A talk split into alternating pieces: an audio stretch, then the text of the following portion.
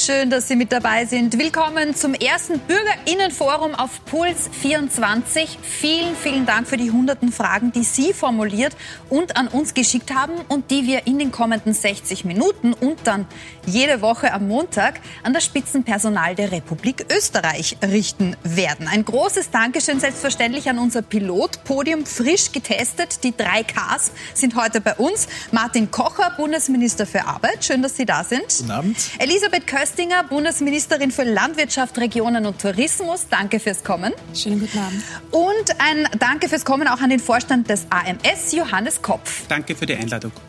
Herr Kocher, Herr Kopf, es sind selbstverständlich auch sehr viele Fragen an Sie eingelangt. Der erste Themenbereich, die ersten Minuten, gehören allerdings dem Thema Tourismus und Gastronomie und damit Ministerin Köstinger. Ich übergebe gleich das Wort an Michaela Endl, die Gästehäuser in Bad Aussee managt. Und das ist ihr Anliegen bzw. Ihre Frage. Hallo, hier ist die Michaela Endl. Was für mich und meine Generation eines der wichtigsten Dinge wäre, wäre, dass wir einfach die Reisefreiheit in Europa wieder hinkriegen. Wir haben täglich ganz viele Anrufe von Leuten, die gerne kommen möchten, die aber keine Ahnung haben, ob sie und wie sie über die Grenze kommen. Und das wäre einfach super, wenn man das jetzt wirklich regeln könnte. Vielleicht einfach Testzentren machen, direkt hinter der Grenze. Also ich denke mir, das wäre jetzt wirklich eine super Sache, dass wir das anpacken, dass wir schauen, hey, ab dem 1. Mai kriegen wir das hin. Wir empfangen Urlauber von Herzen. Wir haben nicht mehr Angst vor ausländischen Kennzeichen, sondern sagen, hey, Schön, dass ihr da seid. Ihr seid willkommen. Das ist das Gastgeberland Österreich. Und da könnte man jetzt wirklich unser, unser Wissen, auch unsere Testmöglichkeiten einsetzen und sagen, okay, mit dem negativen Testergebnis gleich nach der Grenze ganz einfach zu machen, haben wir das selber wirklich unter Kontrolle. Gerne können die Gäste sich auch einmal die Woche kostenlos testen. Also ich finde, das ist eine Riesenchance für Österreich. Und wenn wir jetzt die Ersten sind, die sagen, ab dem so und so vierten seid ihr willkommen, dann haben wir die besten Karten für eine super Sommersaison. Frau Ministerin. Ja, also ich kann mit dem Vorschlag ehrlich gesagt äh, relativ viel anfangen. Wir haben ja jetzt auch die ersten Öffnungsschritten äh, zu körpernahen Dienstleistern, also Friseure, in Verbindung mit äh, Schnelltests gemacht. Also die sind so quasi der Eintritt, äh, dass man die Dienstleistungen wieder in Anspruch nehmen kann. Wir bauen äh, permanent Testinfrastruktur auf. Also ich glaube, ähm, speziell dann auch Richtung Sommersaison wird das auf jeden Fall eine Perspektive sein, dass man eben auch mit Tests ähm, hoffentlich dann schnell auch über die Grenze kommt. Ein Problem haben wir aber zurzeit noch. Ähm, die Urlauber, die potenziell dann in Österreich äh, Urlaub machen würden, müssten äh, eventuell in Quarantäne, wenn sie wieder nach Hause kommen. Und mhm. da braucht es natürlich eine europäische Lösung dazu.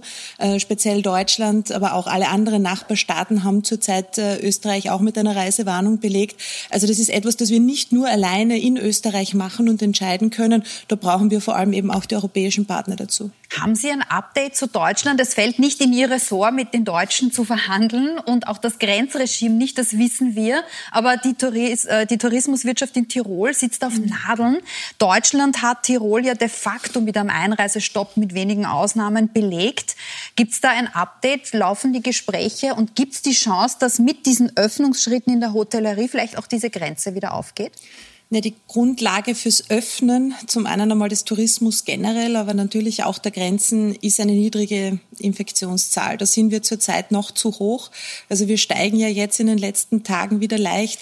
Ähm, wir testen natürlich auch sehr viel. Also ich glaube, das wird schon auch klar anerkannt. Wir sind ja immer in sehr guten Austausch auch äh, mit den Partnern in Berlin. Mein Gegenüber ist ja der Tourismusstaatssekretär im Wirtschaftsministerium, der Thomas Bareis. Also wir tauschen uns da intensiv auch aus. Die Grundlage Grundlage fürs Öffnen wird einfach eine sehr niedrige Inzidenzzahl sein. Ähm, und sobald das natürlich möglich ist, werden wir das auch tun. Ähm, erste Öffnungsschritte überlegen wir jetzt natürlich auch Richtung Gastronomie, Tourismus, ähm, vielleicht auch in Kombination mit äh, dem Freitesten, mit dem Eintrittstesten. Da sind wir gerade dabei, das auch mit der Branche zu erarbeiten. Mhm. Genau diese äh, Hoffnungsschimmer haben sehr, sehr viele auch veranlasst, uns ein Mail zu schicken oder Videos einzusenden. Äh, einer von Ihnen ist jetzt via Skype mit uns verbunden, hoffe ich. Bernd Eschrich, hallo, schön, dass Sie mit dabei sind. Sie führen ein kleines äh, Café in Wien, Herr Eschrich. Ähm, und Sie haben eine Frage an gleich mehrere äh, Menschen auf unserem Podium. Bitte schön. Schönen guten Abend und danke für die Einladung.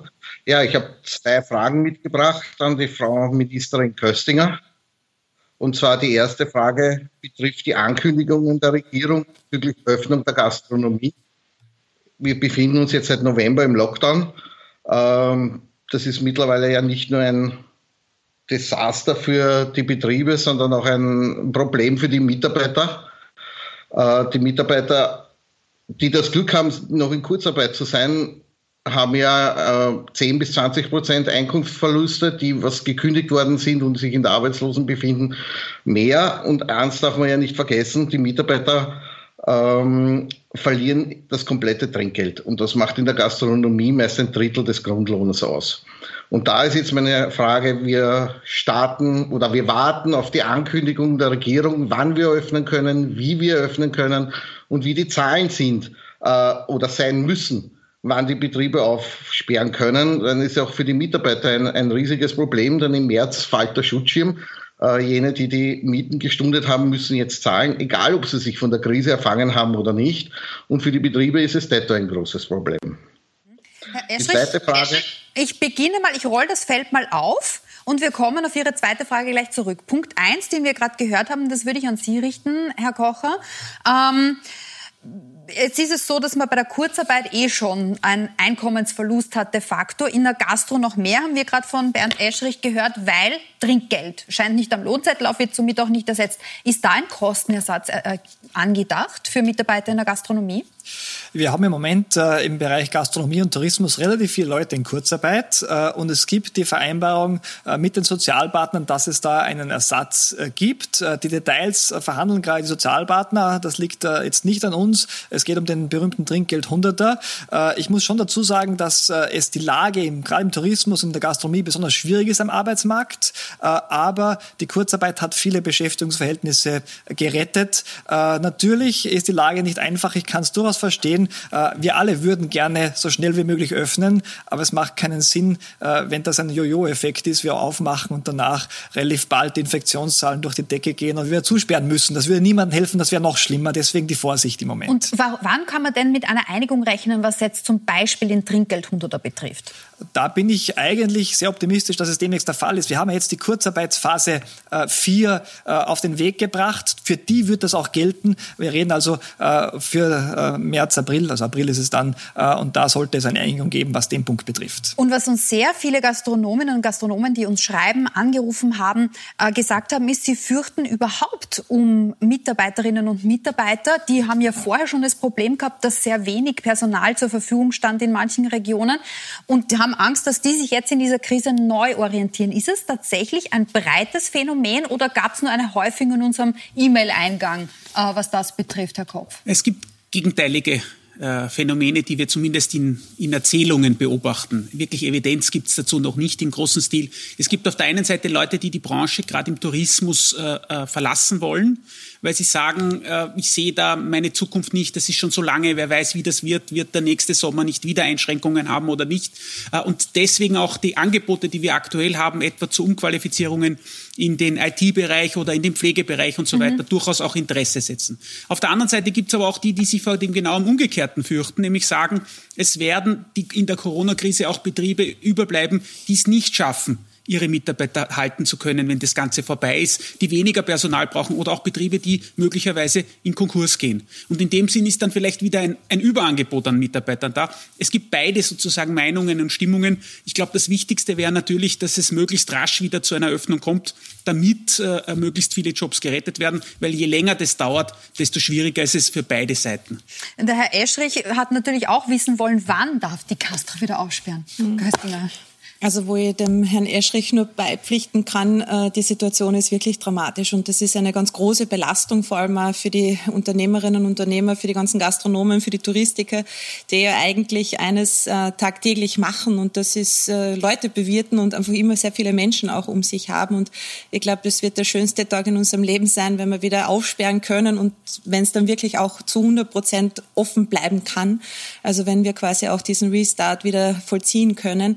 Ähm, wir haben jetzt vereinbart, ähm, dass wir bis zum 1. März ähm, uns einmal vor allem mit dem Gesundheitsministerium äh, überlegen, wie potenziell Eintrittstests im Tourismus funktionieren könnten. Mhm. Ähm, Im Tourismus noch einfacher als in der Gastronomie, weil äh, wenn ich zum Beispiel ein Hotel buche, bin ich ja meistens länger dort. Dort fülle ich ein Mes äh, Meldeblatt aus, also da ist es relativ einfach, beispielsweise einen Test mitzubringen. In der Gastronomie ist das durchaus schwieriger. Ähm, sehr oft gehe ich dann nur mal eine Viertelstunde auf einen Café oder treffe mich halt dann einmal zum Mittagessen. Äh, und da sind wir gerade eben vor allem mit dem Gesundheitsministerium dabei, zu schauen, wie kann das funktionieren und ist es eine Möglichkeit, dann vor allem auch die Gastronomie äh, zu öffnen? Mhm. Wie klingt das für Sie? Am 1. März äh, gibt es weitere Details. Ähm, reintesten ist in der Gastro natürlich schwieriger als in der Hotellerie. Ist auch klar, was wäre denn für Sie und für Ihre Situation in Ihrem Lokal? Äh, Sie führen das Till Eulenspiegel im 21. in Wien. Was wäre für Sie ein gangbarer, guter Weg? Also ich glaube, dass mittlerweile jedem in Österreich bewusst ist, dass er einen Beitrag leisten muss, wenn er wieder in die Gastronomie, in die Hotellerie, in die Freizeitbetriebe gehen will. Also ich glaube, dass das mit einem nur im Moment mit dem Testen funktioniert. Und da stellt sich halt die Frage, warum man der Gastronomie nicht einfach auch vertraut, dass man diese Nasenbohrer-Tests wie in den Schulen äh, durchführt von dem Personal. Das Personal ist doch schon recht sensibilisiert auf Corona. Äh, wir haben das auch schon im Oktober und im November bewiesen, äh, dass die Gastronomie also recht gut damit umgegangen ist. Und äh, die Frage, die sich stellt, ist, wenn das Reintesten in die Gastronomie kommt, warum bedarf es dann trotzdem noch weiterer Maßnahmen, so wie wir gehört haben, wie den zwei Meter Mindestabstand zwischen den Besuchergruppen? Das ist ja maßgeblich, weil es ist in der Gastronomie nicht zwei Meter, sondern es sind dann drei Meter von Tisch zu Tisch. Warum ist es notwendig, dass äh, Tischbeschränkungen kommen sollten, zum Beispiel mit maximal vier Personen aus zwei Haushalten?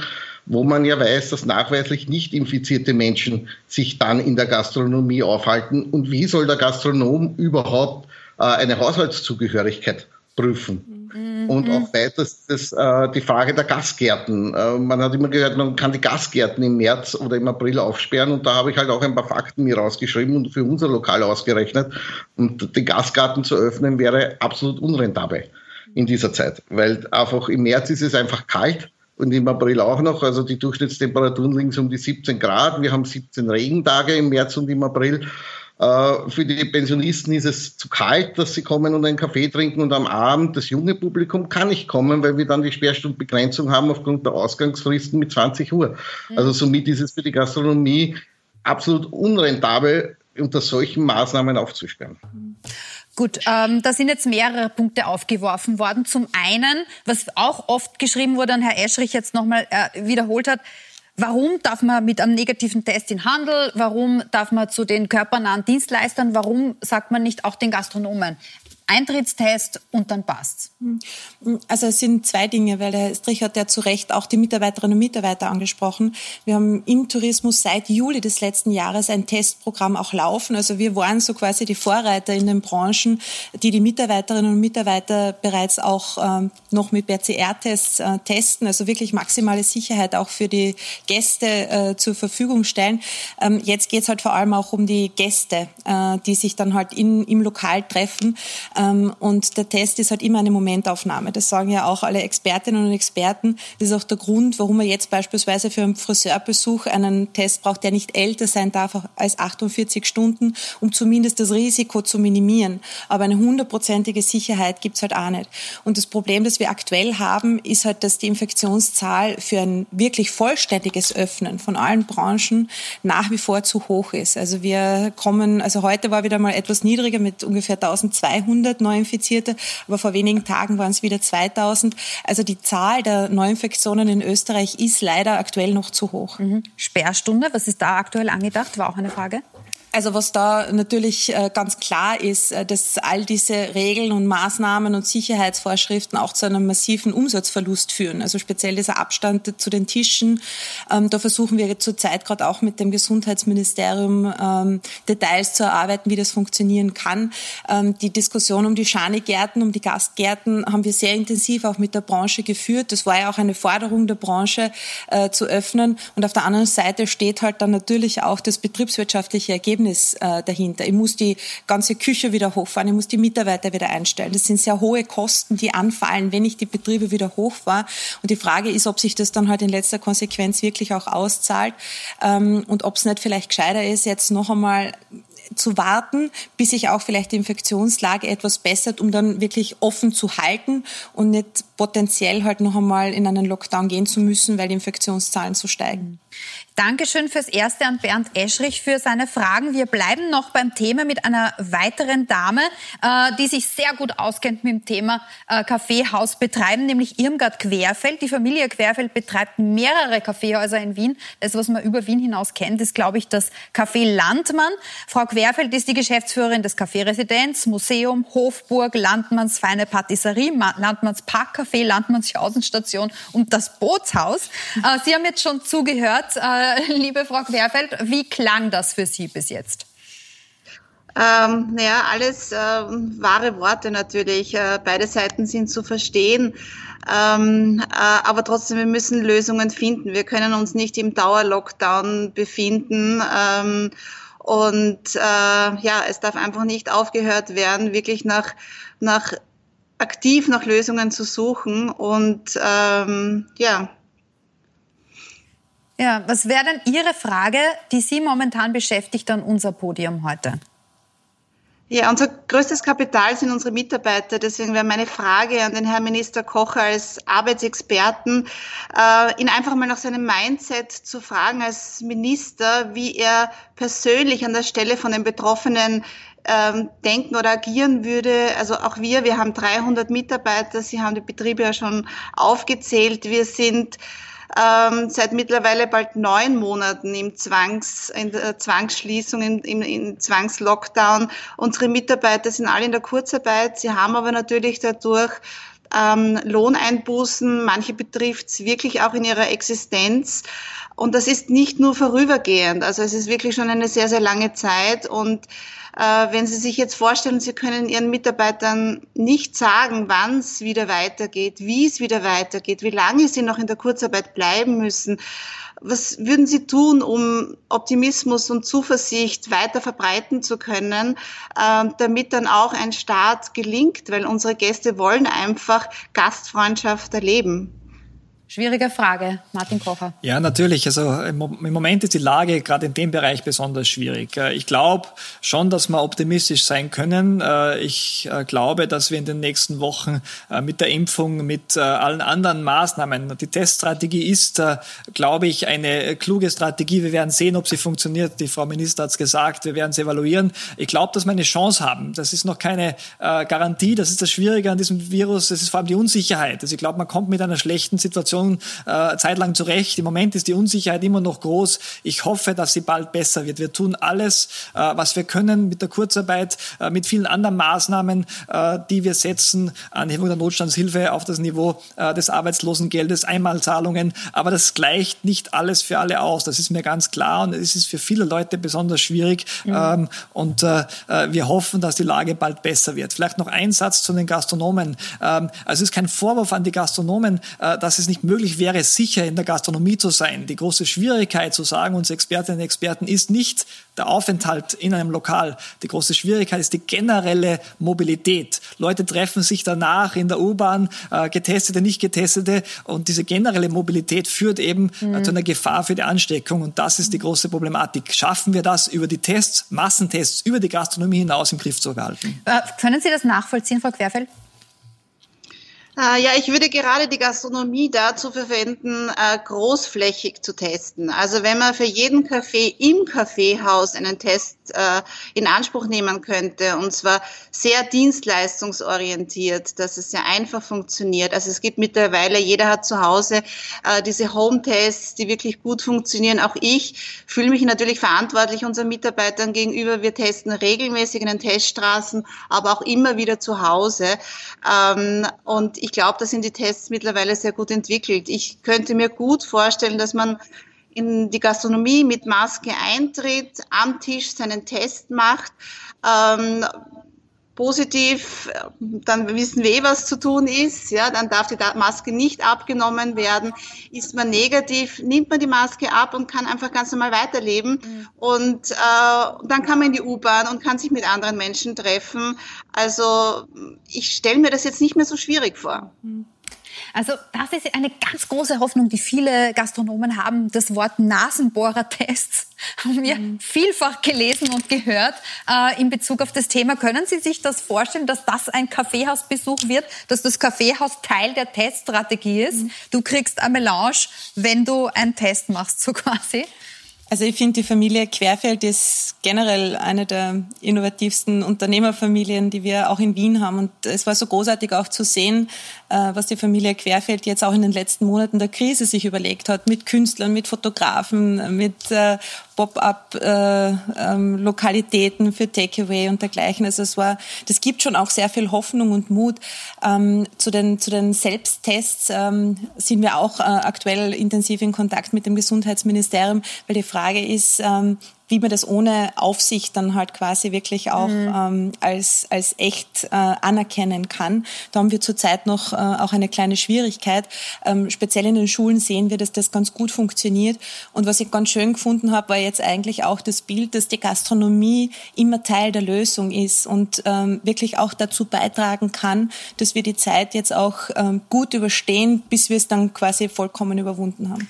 Vielen Dank an äh, Irmgard Querfeld. Was würden Sie dann einschätzen? Glauben Sie, äh, Frau Ministerin, dass äh, Frau Querfeld, dass Herr Eschrich aufsperren dürfen noch im März? Ich hoffe es. Also ich kann es nicht hundertprozentig äh, beantworten, weil wir aktuell noch sehr viel Sorge haben, vor allem auch aufgrund der Virusmutationen des Südafrika-Virus, wo es ja auch eine eingeschränkte Wirksamkeit äh, des Impfstoffes von AstraZeneca gibt. Ähm, das bereitet uns wirklich sehr viel Kopfzerbrechen, äh, weil wir sehr viel Sorge haben, dass parallel quasi durch diese Mutation äh, noch einmal einen, eine neue Infektionswelle dann auch durchs mhm. Land geht. Wir tun ja zurzeit alles, vor allem ähm, ältere Personen zu schützen, so schnell es geht, auch gemeinsam in Zusammenarbeit mit den Bundesländern durchzuimpfen.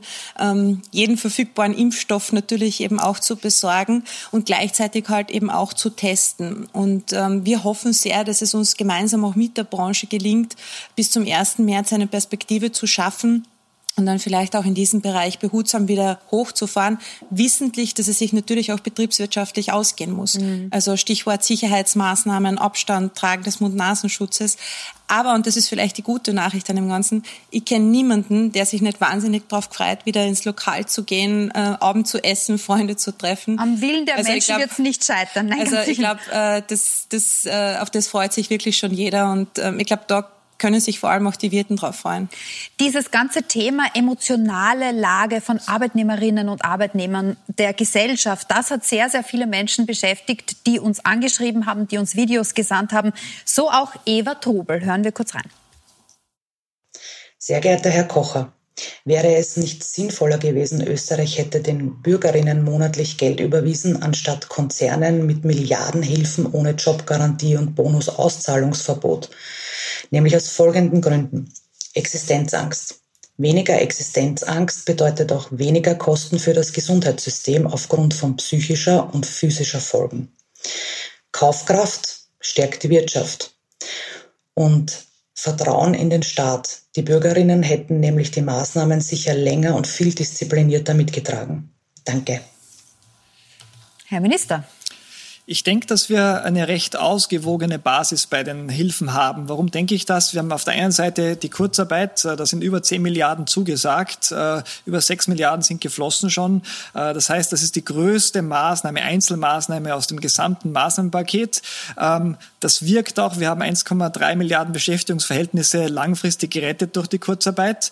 Andererseits braucht es natürlich auch Maßnahmen, die die Liquidität der Unternehmen unterstützen, weil es macht keinen Sinn, Arbeitnehmerinnen, Arbeitnehmer Arbeitnehmer zu unterstützen, aber gleichzeitig gehen die Unternehmen pleite und es gibt keinen Arbeitgeber, keine Arbeitgeberin mehr, äh, wenn man äh, dann wieder in den Aufschwung kommt. Also es war wichtig, die Balance zu finden. Österreich hat äh, einer der großzügigsten Hilfspakete insgesamt in Europa geschnürt und auch die Kurzarbeit ist in Österreich mit die großzügigste Variante, die man sich vorstellen kann. Jetzt gibt es immer noch Bereiche, wo man nachbessern kann, wo man diskutieren kann, war die Schwerpunktsetzung richtig. Aber wenn man alles zusammenzählt, alles zusammenrechnet, glaube ich schon, dass dass es da eine Balance gegeben hat und dass das Volumen sehr, sehr groß war. Es war auch notwendig. Andererseits, andererseits wäre Österreich in eine schwierige Lage gekommen. Was müssen wir dann lernen aus arbeitsmarkttechnischer Sicht aus dieser Krise? Diese Frage hat nicht nur Eva Trubel umgetrieben, sondern auch Alexander Czernek. Er ist Schauspieler und Philosoph und jetzt via Skype mit uns verbunden. Hallo, schönen guten Abend. Willkommen ja, im Bürgerforum. Schönen guten Abend. Ihre Frage bitte. Ja, danke überhaupt, dass ich eine Frage stellen darf. Ähm, ich beschäftige mich seit einigen Jahren mit dem Thema Arbeit, bin eben gelernter Schauspieler und, wenn man so will, autodidaktischer Philosoph. Ähm, und ich bin eben Anfang der 2000er Jahre bin ich auf zwei Bücher gestoßen. Das eine war Nie wieder Arbeit von Reinhard P. Gruber. Das ist ein literarisches Manifest, kann man sagen, gegen die Lohnsklaverei. Und dann vor allem aber auch auf äh, das Buch Vita Activa von Hannah Arendt. Und sie hat schon in den 50er Jahren eigentlich festgestellt, dass durch die Maschinisierung jetzt dazu kommt noch mehr die Digitalisierung eigentlich der, äh, die, die, die bisherigen Arbeitsverhältnisse ähm, äh, abgeschafft werden. Also wir werden durch Maschinen ersetzt. Und für mich ist da wirklich die Frage, ob da nicht ein sehr grundsätzliches Umdenken beginnen muss. Und gerade jetzt in der Corona-Zeit und mit den pandemischen Bestimmungen zeigt sich, sich, dass da eigentlich alles auch neu gedacht werden kann. Alles steht auf dem Prüfstand, innen wie außen. Und da würde mich von Ihnen, Herr Kocher, interessieren, was für Visionen Sie haben oder welche Lehren Sie auch bis jetzt daraus gezogen haben, äh, dass wir sehen, dass in der Arbeitswelt eben wirklich einiges schiefläuft. Das ist eine sehr große Frage, eine sehr spannende Frage. Ähm, ich glaube nicht, äh, dass diese Horrorszenarien, die es teilweise gibt, und für manche sind es auch keine Horrorszenarien, dass die Arbeit uns weggenommen wird, wirklich stimmen. Also wir sehen das seit 30, 40 Jahren. Äh, es gibt auch eine deutsche Wochenzeitschrift, eine seriöse, äh, die, glaube ich, jedes Jahrzehnt einmal titelt, nehmen uns die Roboter die Jobs weg. Ist noch nicht passiert seit den 70er Jahren.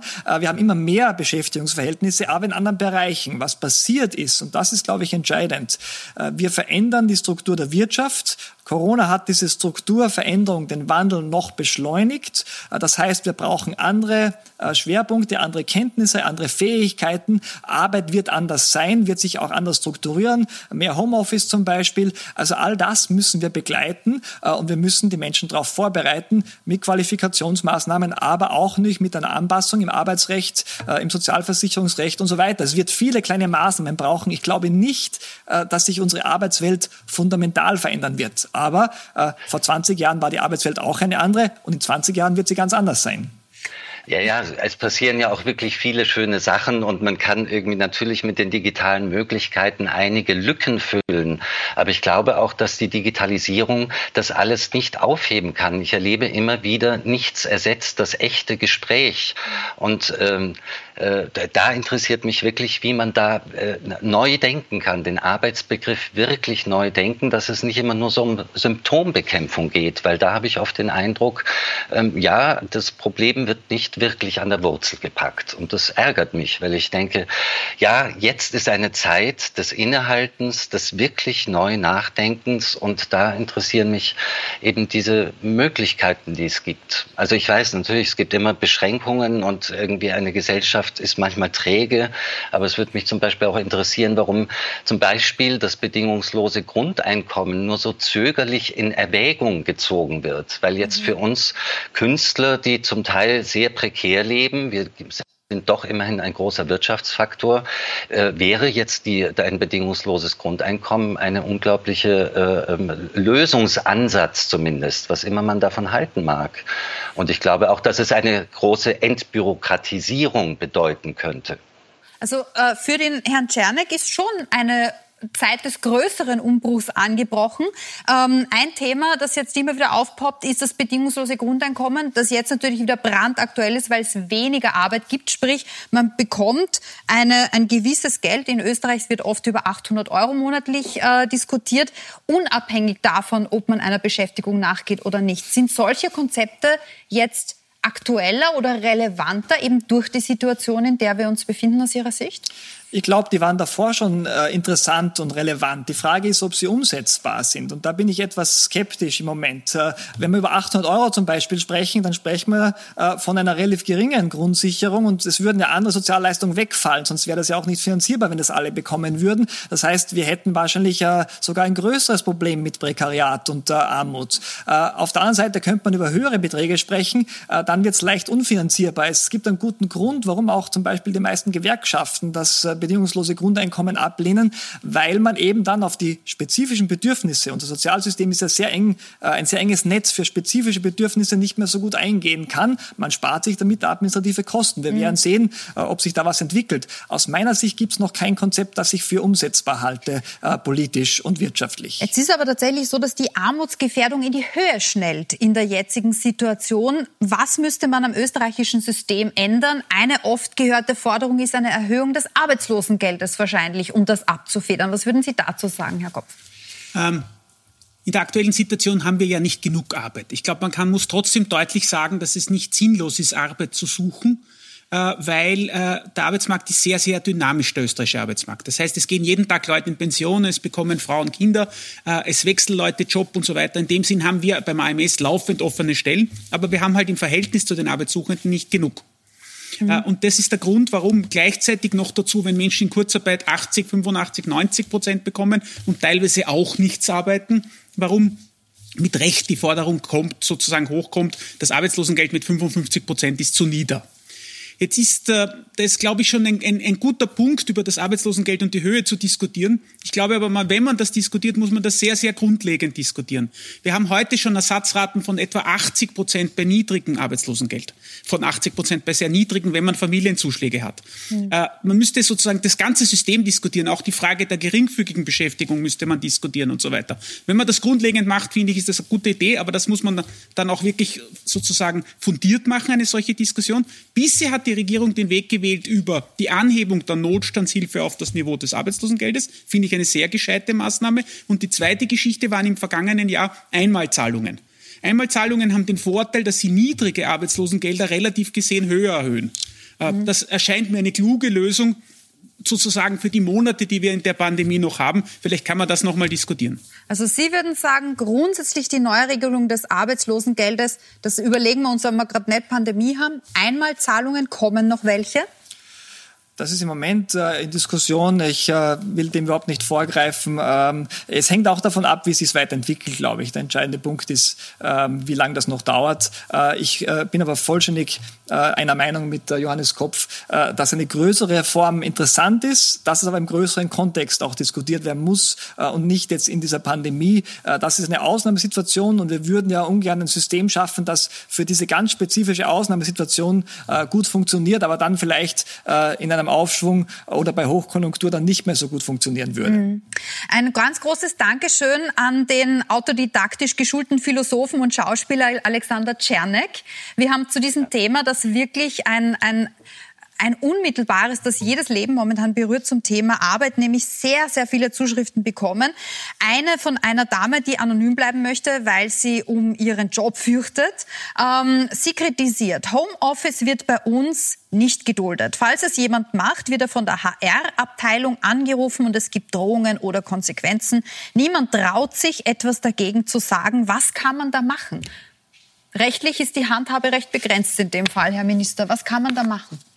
Ja, wir haben die Regelung, und das glaube ich ist eine kluge Regelung grundsätzlich, äh, dass Homeoffice Vereinbarungssache ist und auf beiden Seiten freiwillig ist. Äh, wir appellieren jetzt in der Pandemie natürlich an die Arbeitgeber und an die Arbeitnehmer, äh, dass sie das nutzen. Es gibt auf beiden Seiten Leute, die sagen, das will ich nicht haben, aber jetzt wäre es wichtig als Beitrag zur Pandemiebekämpfung. Aber auf die lange Sicht halte ich es für klug, dass es freiwillige Vereinbarungen gibt. Und wenn man glaubt, dass man da benachteiligt wird. Wenn man glaubt, das ist nicht richtig, dann gibt es Interessensvertretungen, an die man sich wenden kann. Äh, aber grundsätzlich glaube ich, ist es sinnvoll, dass Arbeitgeber, Arbeitgeberin, Arbeitnehmer, Arbeitnehmerin das vereinbaren oder dass das in Kollektivverträgen geregelt wird. Das ist gute Praxis in Österreich und sollte so beibehalten werden. Mhm.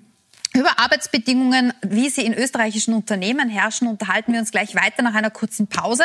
Dann darf ich meinen Kollegen Tim Dworschak begrüßen, der im Zuge seiner journalistischen Tätigkeit als Paketzusteller in einem Amazon-Auslieferungslager gearbeitet hat. Mehr dazu in Kürze, bleiben Sie dran.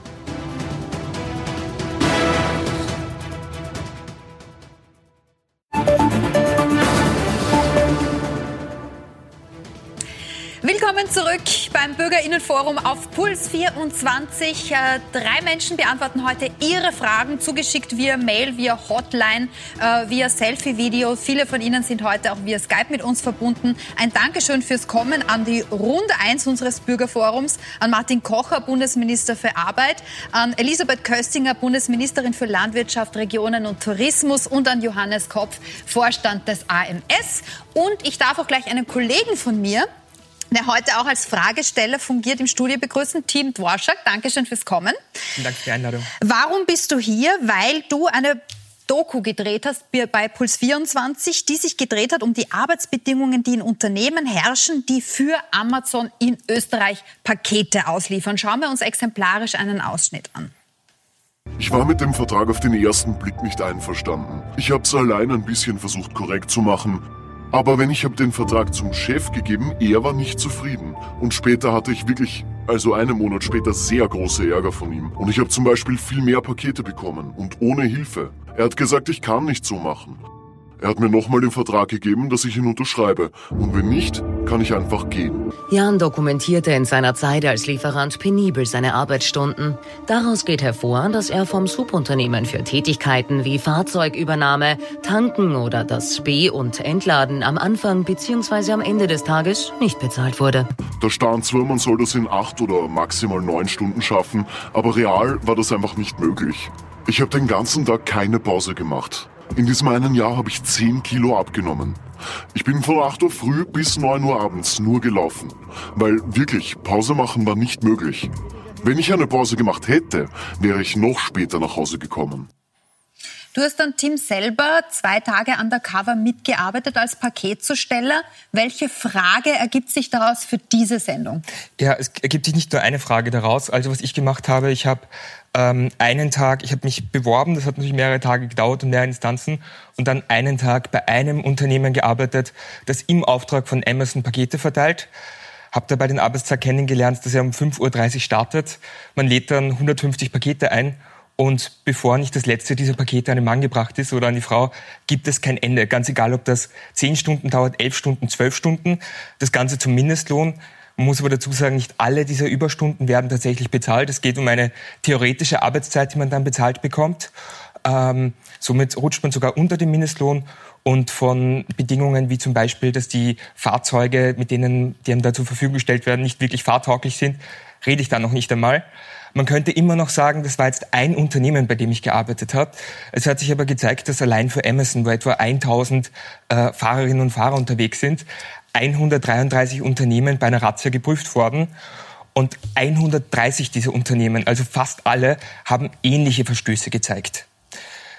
Jetzt können Sie sich vorstellen, diese Fahrer leben von quasi dem Mindestlohn. Da ist es natürlich recht schwierig, auch gegen den Chef das Wort zu erheben oder man kann es sich eigentlich nicht leisten, diesen Job zu verlieren. Deswegen bin ich stellvertretend für diese Fahrer da und möchte vor allem an Sie, Herr Minister Koch, Kocher, die, die Frage richten, warum ist es möglich, dass in Österreich, wo es doch eigentlich Gesetze gäbe, die Arbeitnehmer schützen würde, solche Bedingungen gibt?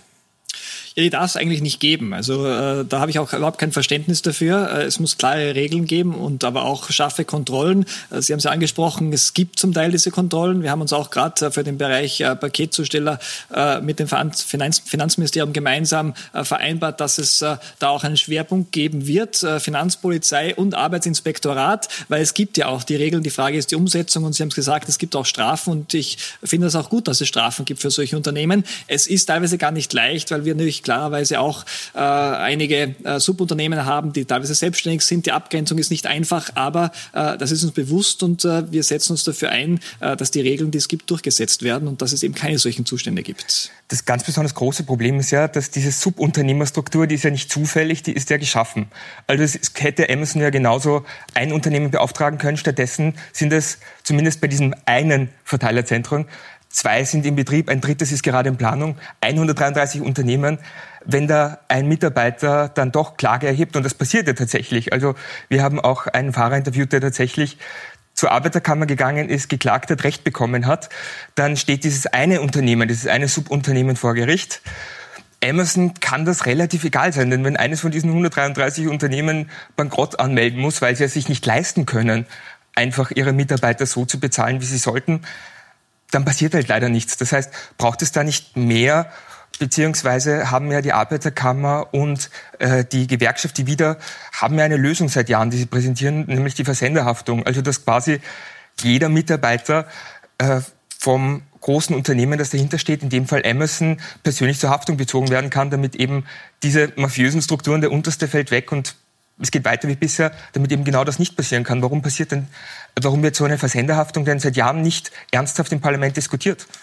Also ich glaube zuerst, was wir tun können im Moment, und das ist äh, die Rolle des Arbeitsministeriums, ist die Kontrollen. Und äh, äh, also es geht nicht nur um das Klagen von einzelnen Mitarbeiterinnen und Mitarbeitern, das nicht auch äh, jedem äh, offen, wenn es geht. Aber ich weiß, wie schwierig das oft ist, klarerweise in so einem, äh, in einer solchen Situation. Äh, aber die Kontrollen sind ja zusätzlich äh, und sollen auch die schwarzen Schafe herausfiltern. Äh, deswegen auch der Schwerpunkt. Ob man weitere Maßnahmen braucht, äh, das kann man sicher diskutieren. Das ist auch etwas, das nicht, nicht in meinem Ministerium liegt. Äh, aber äh, wir werden uns anschauen. Äh, welche Notwendigkeiten es noch gibt äh, und äh, ob man noch mehr tun kann, klarerweise.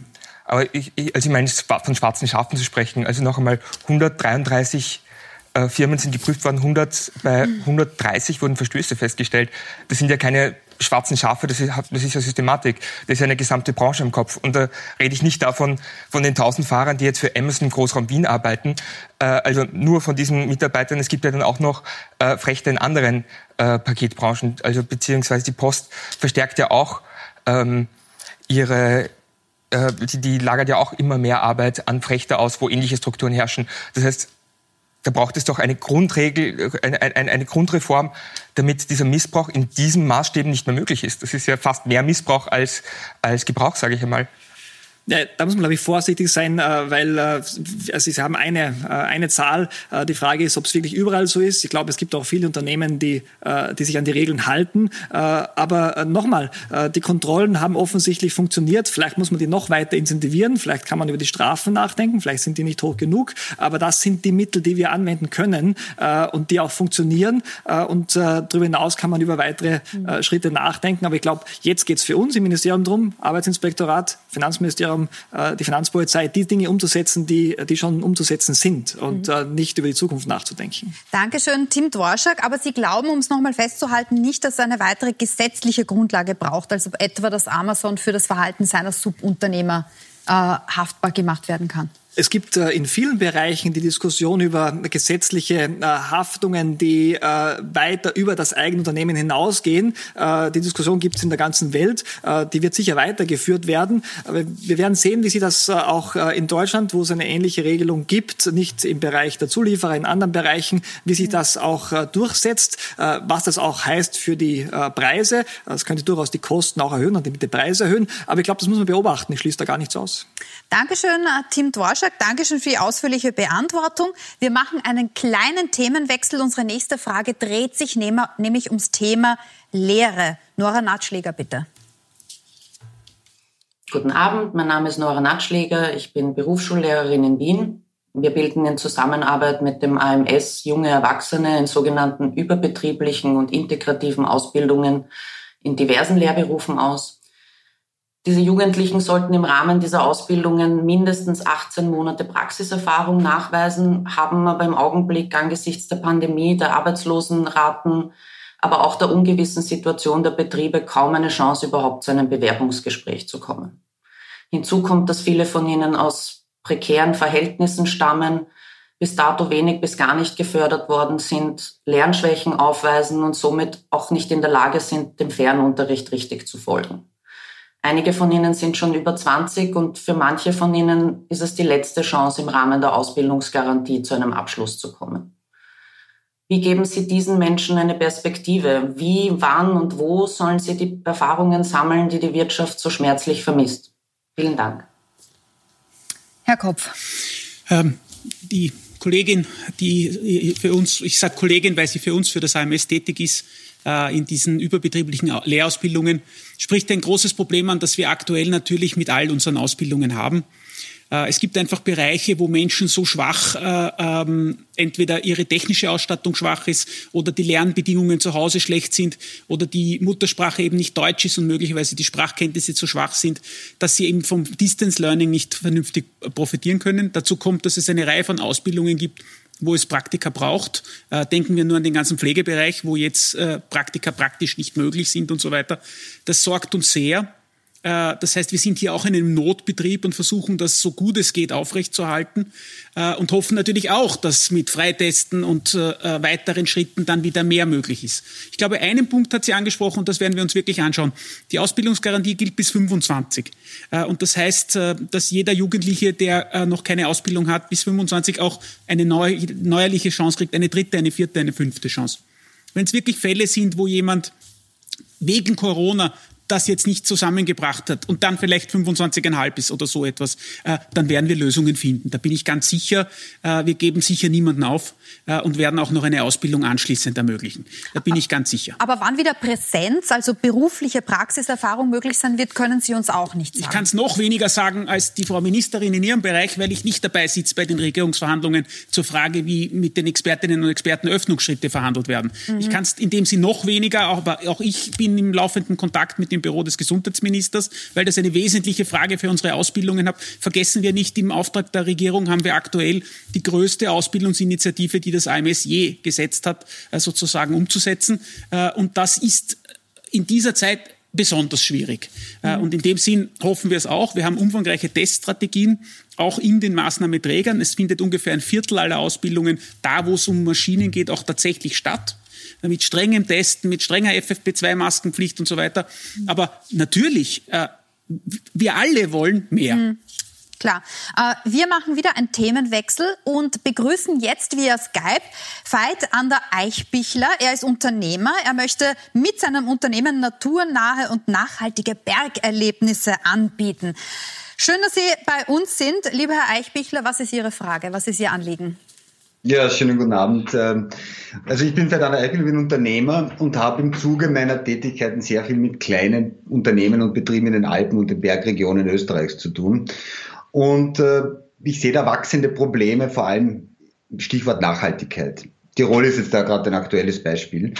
Das wäre jetzt sicher ein guter Zeitpunkt, um im Zuge der notwendigen Hilfen, auch jetzt was Corona angeht, ähm, grundlegend über die Politik nachzudenken und dafür mehr Fairness zu sorgen im Hinblick auf die kleinen Unternehmen. Die Frage, warum bekommt ein kleiner Bergbetrieb schwer eine Solarkraftanlage genehmigt oder gar finanziert, während riesige Bergbahnfirmen in Tirol zum Beispiel ganze Berggipfel zu sprengen versuchen oder Warum müssen Bergbauern, die die Kulturlandschaften in den Alpen erhalten, aus eigener Tasche kilometerlange Zäune finanzieren, damit die Kühe, die Kühe den deutschen Touristen nicht gefährlich werden. Sie sehen schon, worauf ich da hinaus möchte.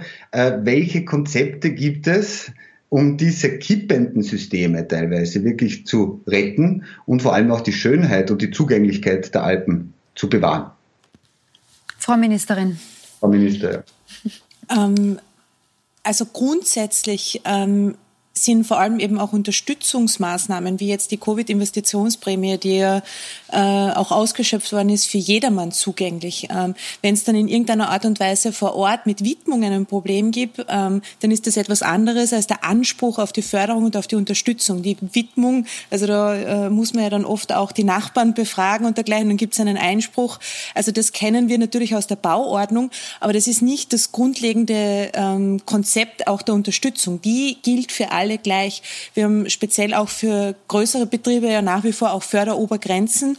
Also die kommen dann sehr oft, auch was unsere Wirtschaftsbeihilfen betrifft, ja auch an, den, an, den, an die Förderobergrenzen und an den Deckel, äh, führt ja auch äh, aufgrund der langen Dauer der Pandemie für, zu Schwierigkeiten. Und weil vielleicht auch dieser Bereich der Landwirtschaft angesprochen worden ist, Also ich glaube, kein Land in Europa setzt so sehr auf flächendeckende Bewirtschaftung und auf bäuerliche Familienbetriebe in der Produktion wie Österreich. Also auch diese ganzen Bergbauernprogramme und Unterstützungsmaßnahmen, die wir haben, sind in Europa einzigartig. Und vor allem der Tourismus in Tirol funktioniert nur aufgrund der Kulturlandschaft, aufgrund der Weidehaltung, der Alpen äh, und der, der Almenwirtschaft. Und auf das legen wir wirklich ein besonderes Augenmerk. Wenn es vielleicht einen konkreten Fall gibt, kann ich gerne auch einladen und anbieten, mit mir Kontakt aufzunehmen. Ähm, wir schauen uns das sehr gerne an und helfen dann auch weiter, also wenn es sich um ein spezifisches Problem handelt. Aber grundsätzlich stehen die Unterstützungsmaßnahmen wirklich allen zur Verfügung. Mhm. Ähm, also diese, diesen ähm, Alarmismus sehen Sie nicht, äh, wenn ich das richtig verstanden habe. Sie sagen, die Investitionsprämien äh, fördern ja auch zum Beispiel gezielt nachhaltige Projekte mhm. und auch der Vorwurf, dass größere Unternehmungen stärker profitieren würden, stimmt nicht, weil die Förderungen ja gedeckelt sind. Was sagen Sie dazu, Herr Eichbichler? Ähm, was die Förderungen angeht, mag das wohl stimmen, aber Sie wissen wahrscheinlich, allein im letzten Jahr haben die österreichischen Bergbahnen circa eine Milliarde Euro investiert. Da war nur ein geringer Teil kam aus Förderungen. Das meiste sind Garantien, das meiste sind Haftungen, teilweise auf Bundes-, teilweise auf Gemeindesebene teilweise auf Landesebene, die allerdings ein kleiner kaum bekommen kann. Ähm, eine Kredithaftung für ein riesiges Projekt, ja, eine kleine Solaranlage nicht. Und dort sehen wir das Problem oder sehen auch viele kleine Unternehmer in den Bergen das Problem, denn Investitionen sind auf diese Art sehr, sehr schwer möglich. Und was würden Sie dann machen? Also was würden Sie als Konzept, wenn Sie Tourismusminister wären, was würden Sie sich dann wünschen? Also für mich wäre der einfachste Weg, dass man hier Fairness herstellt. Der Zugang zu Finanzierungen und Garantien sollte so geregelt sein, dass jeder eine Chance hat darauf. Mhm. Es kann nicht sein, dass ich nur als großer Konzern, als großer Player und vor allem, wenn ich sozusagen die, die Umweltkosten dann äh, auf die Allgemeinheit umlege, äh, nur dann eine, eine Garantie, eine Förderung, eine, eine, eine Haftung sozusagen Übernahme bekomme. Mhm. Es müsste wirklich so sein, dass ich auch als Kleiner hier niederschwelligen Zugang bekomme. Mhm. Also ich, ich kann nur trotzdem dieser Kritik äh, nicht ganz recht geben, weil wir haben die österreichische Hotellerie- und Tourismusbank, also für den Sektor eine eigene, eine eigene Bank, die speziell halt eben auch äh, für unsere familiengeführten Unternehmen auch Überbrückungskredite und Finanzierungsmöglichkeiten zur Verfügung gestellt hat, insgesamt in drei verschiedenen Modellen mit 80, 90 oder 100 Prozent äh, Garantieübernahme. Für die Landwirtschaft, weil Sie den Bereich auch angesprochen haben, haben wir die Agrarinvestitionskredite, auch Überbrückung Wirkungsfinanzierungen. Auch hier haben wir so viel äh, finanziert und unterstützt wie eigentlich noch nie zuvor.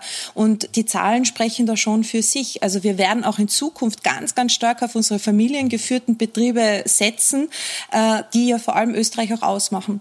Und vielleicht auch noch ein Beispiel auch aus diesen ganzen Wirtschaftshilfen und Unterstützungsleistungen. Ja, wir haben durchaus mehrere Monate gebraucht, um jedes Modell vom Härtefallfonds, Fixkostenzuschuss, Ausfallbonus, Umsatzersatz, alles, was wir irgendwie versucht haben, auch Maß zu schneidern, ähm, anzupassen. Und da waren vor allem eben auch immer wieder die Beispiele Grundlage dafür, dass wir die Systeme verbessert haben. Wir haben gerade letzte Woche jetzt auch für die Privatvermieter zu touristischen Zwecken, also über zehn Betten außerhalb vom eigenen Haushalt, eine Lösung geschaffen. Also für jeden Einzelnen versuchen wir in irgendeiner Art und Weise eine Unterstützung auch anzubieten. Also der Vorwurf, dass wir hier nur auf die Großen schauen würden und nur die Großen unterstützen äh, würden, das kann ich so nicht stehen lassen. Eine äh, Anfrage, die immer wieder auch reingekommen ist oder eine Anmerkung eben zum Thema Tourismus ist über Corona hinaus, ob es nicht neue äh, Konzepte gerade für den Wintertourismus braucht, weil wir wissen, dass aus Grund des Klimawandels für sehr viele Gegenden, die jetzt vom Wintertourismus sehr stark leben, neue Ideen brauchen wird und eben nicht nur die Idee, wir verschieben das Skifahren einfach weiter rauf auf den Gletscher. Muss man hier jetzt schon proaktiv anfangen, nach neuen Modellen zu suchen, nach neuen Einkünften? Also daran arbeiten wir tatsächlich schon seit mehreren Monaten. Äh, der Tourismus, die Gastronomie sind die hauptbetroffenen Branchen. Ähm, es wird Jahre dauern, bis wir uns da vollständig auch wieder erholt haben. Wir waren immer eine der Top 15 Tourismusnationen der Welt und waren das aber vor allem auch deswegen, weil wir sehr, sehr viele Jahrzehnte maßgeblich auf Qualität gesetzt haben.